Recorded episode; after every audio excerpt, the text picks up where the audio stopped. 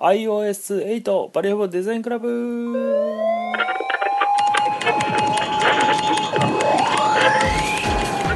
はいどうも、えー、バリアボデザインクラブ始まりました。えーとですね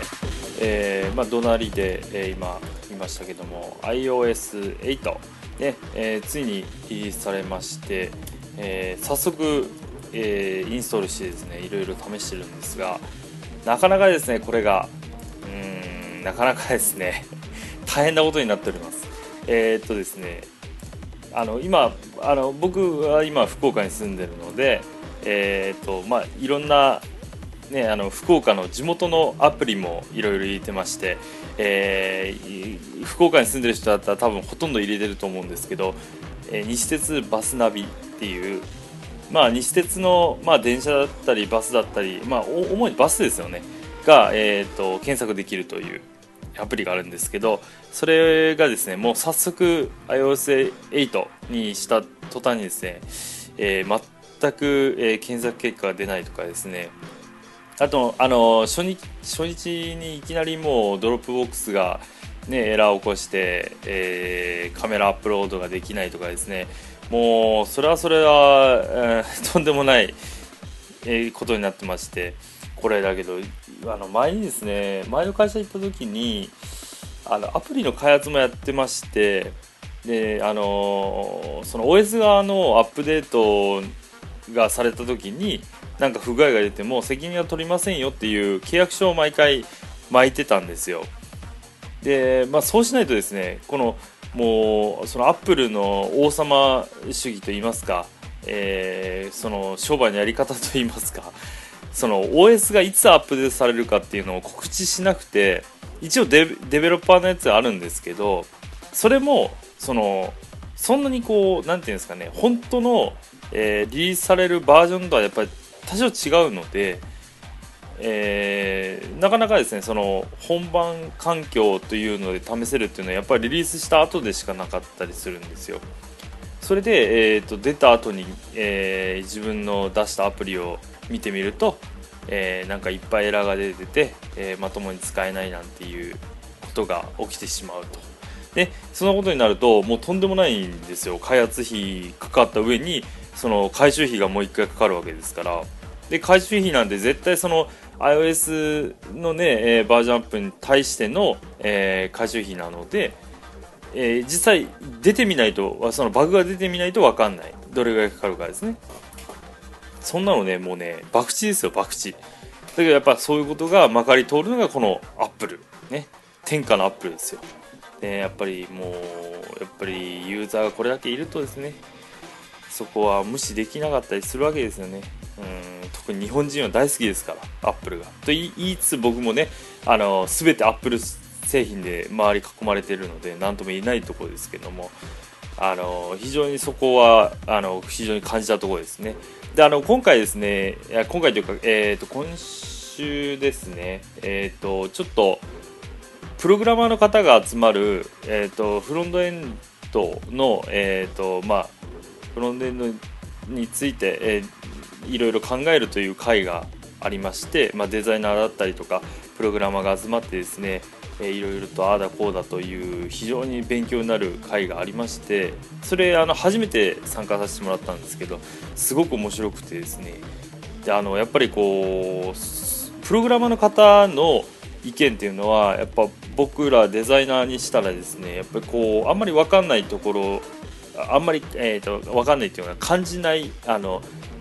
感じる機会がない、えー、こう意見とかがいろいろ聞けるのですごくあのありがたい回でですねぜひまたちょっと参加させていただきたいなとか思いながら。でまたそこで面白くてですねあの iOS8 がどうのこうのっていう話が出てですね非常にあのうんなんかよくわあのさすが見てる見てますねっていうなんか面白い話がいろいろできてすごく勉強になった回でまたちょっと勉強させてもらいたいなと思いながらですね、えー、非常にいいなと思いながら。でねえっ、ー、とまあまあまあそういうことがありながら、まあ、今週もいろいろ忙しかったのは忙しかったですけどまあまあまだまだ、えー、な感じですかね。でえーとまあ、今週なんか変わったことがあったかと言いますと,、えーと、天神から、えーと、南区まで歩いて帰ったっていうところですかね、えー、3時間、うん。えーと、夜中の1時に、えー、出て、えー、と夜中夜中とか朝方の4時に家に着いたっていう、うんうん、ことがまだ、えー、この33になってですねできるっていうのはまだなんとか体が持ってるのかなとか思いながらですねまあその後筋肉痛でもう寝込寝込みかけたんですけど腰が痛くてですね。でまあやっぱ感じるのがこの頃全然痩せなくなったんですよね。もう何しても痩せない、うん、あのまあまあねあの昔みたいに暴飲暴食はだいぶ減りましたけどやっぱっすねあんま認めたくはないけども多少なりとも年を取ってるのかなと、ね、思いながら。まあだから3時間歩けたんでまあまあちょっと自信を取り戻したところであるんですけども、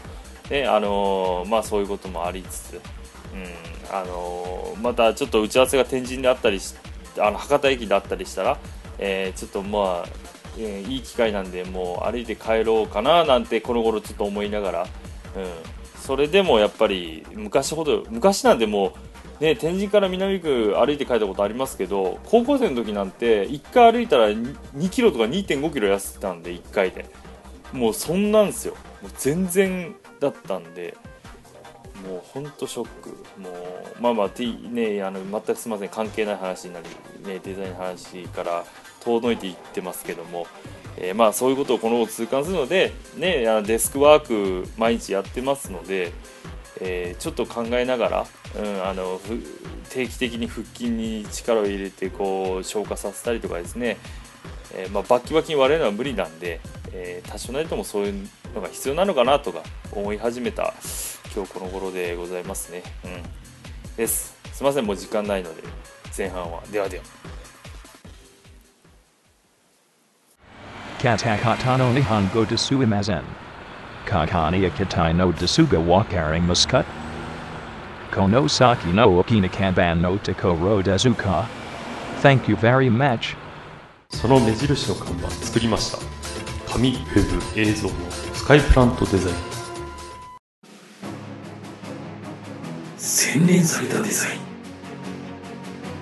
常識を凌駕する企画。すべてのクリエイターよ、ここに集え。Dino deino.jp はい後半でございます。えー、っとですね今回は、えー、先週もちょっと言ってましたけどもえー、Adobe Flash についてちょっとお話ししたいと思います。えー、っとですねえーと、僕は職業から、えーと、イラストレーター、フォトショップ、えーとまあ、ウェブもやりますし、えーと映像もやりますグラフィックデザインもやりますしなので、えーと、そういった感じでいろいろとやるんですけどもその中でも、えーと、このフラッシュと、えー、アフターエフェクツの2本については、えー、結構こう案件によって、えーとんなんていうんですかね、えーと、極端に使ったり使わなかったりするような、えー、ソフトなので、えー、結構思い入れがあります。でまあ、実際あの、ね、現場で使うとなると,、えーと、イラストレーターフォトショップがもうどんダントツ1位なんですよね。なんですけど、えーと、やっぱりうんそういうちょっと特殊な面白い案件だったりするのは結構このフラッシュの案件だったりとか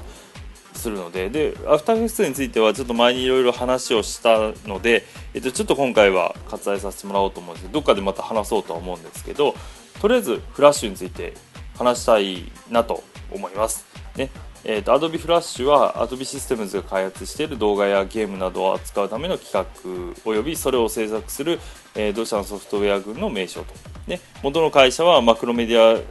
マクロメディアで旧称はマクロメディアフラッシュ、ね。えー、で、えー、携帯端末にも対応しています。あのガラケーですよね。で、えーと、それ用の、えーと、フラッシュというのは Adobe フラッシュライト、ね、で、えーと、その後フラッシュあフラッシュから、えー、エアーに Adobe Air に限らせるようになったと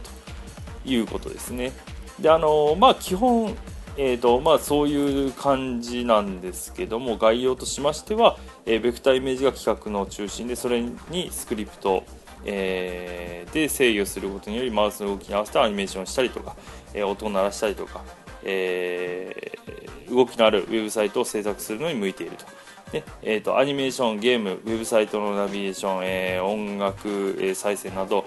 えー、コンテンツを作るためのソフトウェアと。で再生環境への依存度は低くベクターイメージを扱う場合、えー、ウィンドウサイズを変えても画像が劣化しないという特徴があるラスターイメージを扱うこともでき、えー、その場合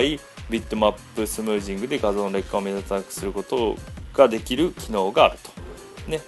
まああのー、そうですね。ここまで話したことで、まああのー、大体ね、かかったことのある方であれば、まあ、大体わかると思うんですけど、あのイラストレーターみたいな、えー、ベクターイメー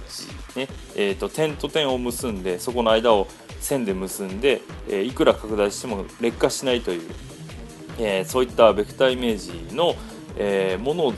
え使いながらアニメーションができるというちょっと特殊なソフトなんですよねすごく。えー、多分他にあんまないんじゃないですかねもともとこういった仕様っていうのは。うん、で、えーと、もともとですね、えーと、HTML を、えー、扱う上でこの、まあ、当時かなり前の話ですねマクロメディア社の時から、まあ、使ってるんですけども、えー、結構こうインタラクティブといいますか動的な表現をしたい時に、えー、選択肢として選択肢としては、えー、フラッシュしかなかなかったんですよ。で例えば今だったら HTML5、ねえーとフラえーと、フラッシュ以外でいうと CSS とか、えーと、あとは JavaScript とか、えーとまあまあ、マイマイクロソフトのシルバーライトとか、ね、そこら辺があると、まあ、シルバーライトはそんなに今、ね、あのシェア的には少ないかもしれないですけど、えー、今って結構 JavaScript だったりとか、えー、HTML5、CSS そこら辺で、ね、あのやることが結構増えてますよねあのスマホ対応としては。なので、まあ、そういったことがあると思うんですけどそれが出る前の話なんですよねこれね。でまだあの僕がですね、えーと、19ぐらいの時なので、えーと、12、3年前、うん、の時は、えー、まだマクロメディアがやってたんですよね。でその時はまあ名前がまだフラッシュえー、MX とかフラッシュ MX2004 とか、えー、フラッシュ8ですかね。そんな時代ですよね。で、えっと、その当時はやっぱりアドビとの相性がすごく悪くてなかなかですねこうパスをそのまま持っていったりもできなくてですね。でちゃんと書き出しをして、えっと、い中に入れたにもかかわらずパスの端っこが、え、うまく読み込めなくて切れてたりとか、え、連結されてないとかですね。非常に扱いづらい、え、状態であったんですがやっぱり、ま、唯一無二の、え、ソフトだったのでこういった性格のものっていうのはですね。なので、えーと、もうこれをとりあえずも使うしかないということでやってました。でアクションスクリプトが、えーと、2の時